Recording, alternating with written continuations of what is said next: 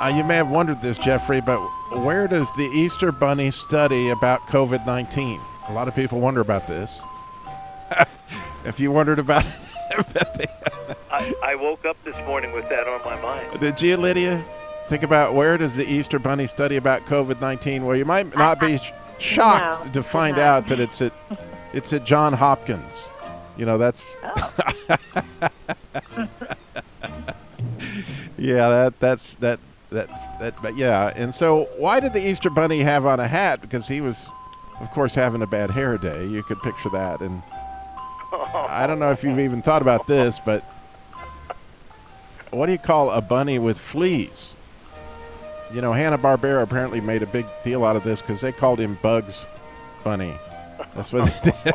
Oh, that's good. I'm not sure. and of course, one of my favorite ones I'd always tell at Easter, I always have to, is what do you call a line of Easter bunnies jumping backwards? Think about it. That would be a receding hairline.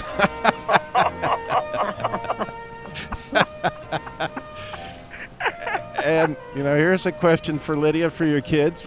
What does the Easter bunny get for making a basket?